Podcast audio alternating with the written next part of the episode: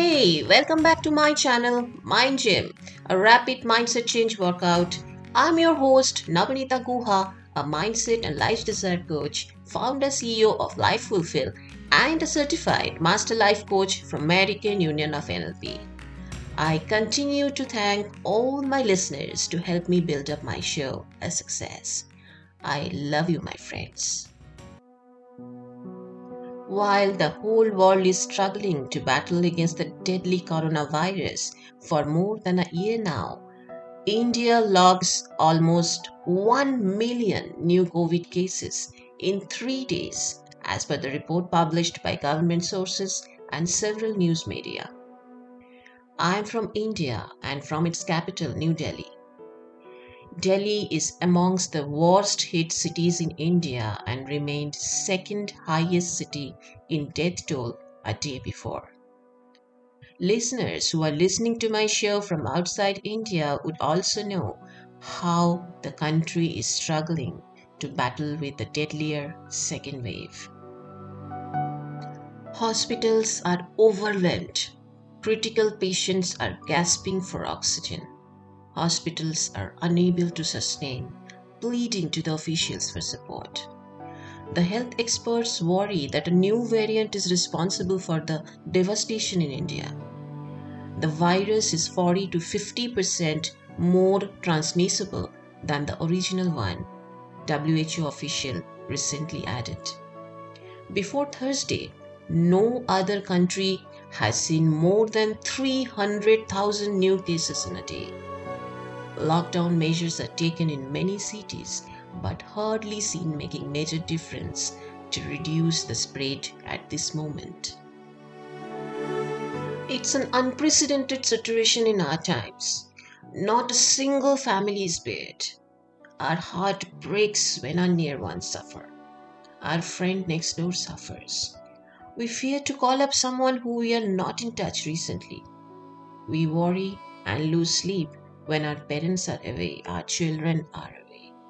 And I can go on and on and on. We are all aware by now that what protocol to follow physically to keep the virus at bay. My today's podcast is not to talk about that or share data or numbers. While we know what best we can do to protect our physical being from the virus, we are struggling big time to manage our psychological health. During the pandemic, a study revealed that one can experience four types of fear. Number one, fear for the body, like how my body will react to the infection if I get it. Number two, fear for significant others, like as I mentioned, the closed ones, family, friends, and so on. Number three, fear of not knowing. This is a fight against unknown enemy. And number four, fear of inaction. This is to do with confinement, future insecurities, and so on. Having said that, fear is a subjective emotion and every individual may react differently.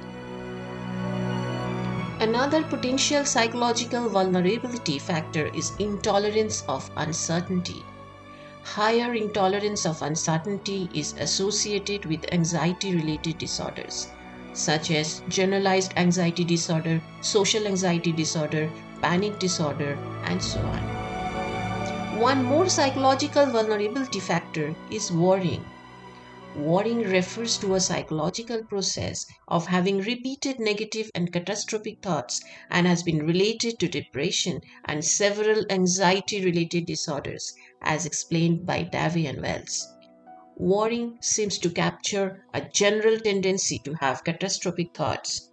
Such thoughts could be related to health or uncertainty and a potential psychological vulnerability during the pandemic. We all need to stay mentally strong during these trying times. But how? I'm going to try my best to help you with mental exercises that can help you think, feel, and act your best when you are in the middle of this unprecedented situation. Number one, when you experience catastrophic thoughts, catch hold of them consciously and argue why they are unlikely to happen. For example, if you are worrying about your parents staying far away and you have no control to manage their day-to-day well-being, and you start worrying, what if they catch the virus? Stop there. Tell yourself all the reasons why they are not likely to be affected. They are not going out at all. They are managing livelihood for procuring things online. You have arranged for doctor's appointment every week when their vitals are getting checked, and so on and so forth. In this conversation with self, if you find that any extra precautions can be taken, go ahead and arrange for it. That will make you feel a lot better and reduce your worry.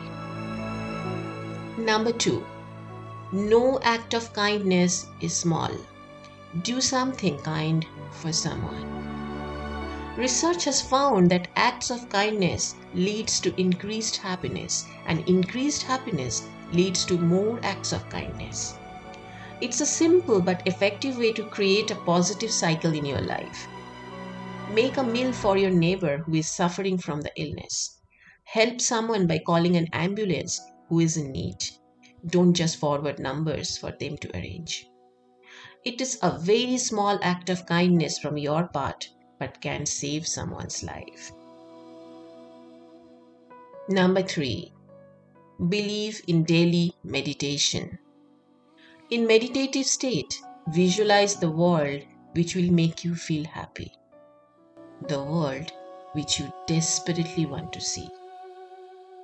What are happening there? Who all are there?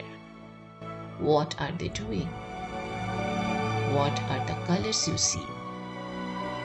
Go deep into your feeling of happiness and breathe deep. Smell the nature. Breathe in and breathe out. Be there for minimum ten minutes. You will feel amazing. You can do it as many times as you wish during the day. There is not all bad news, my friends. There is always hope. Doctors volunteering, government is acting first, collaborating with other countries to fight COVID. Let's keep faith and salute warriors. This brings my today's podcast to an end. Please share your thoughts at nabanita guha at life fulfil dot com. I would love to hear from you. I'll come back to you next Sunday with another episode. Till then, goodbye, and please stay indoor and stay well.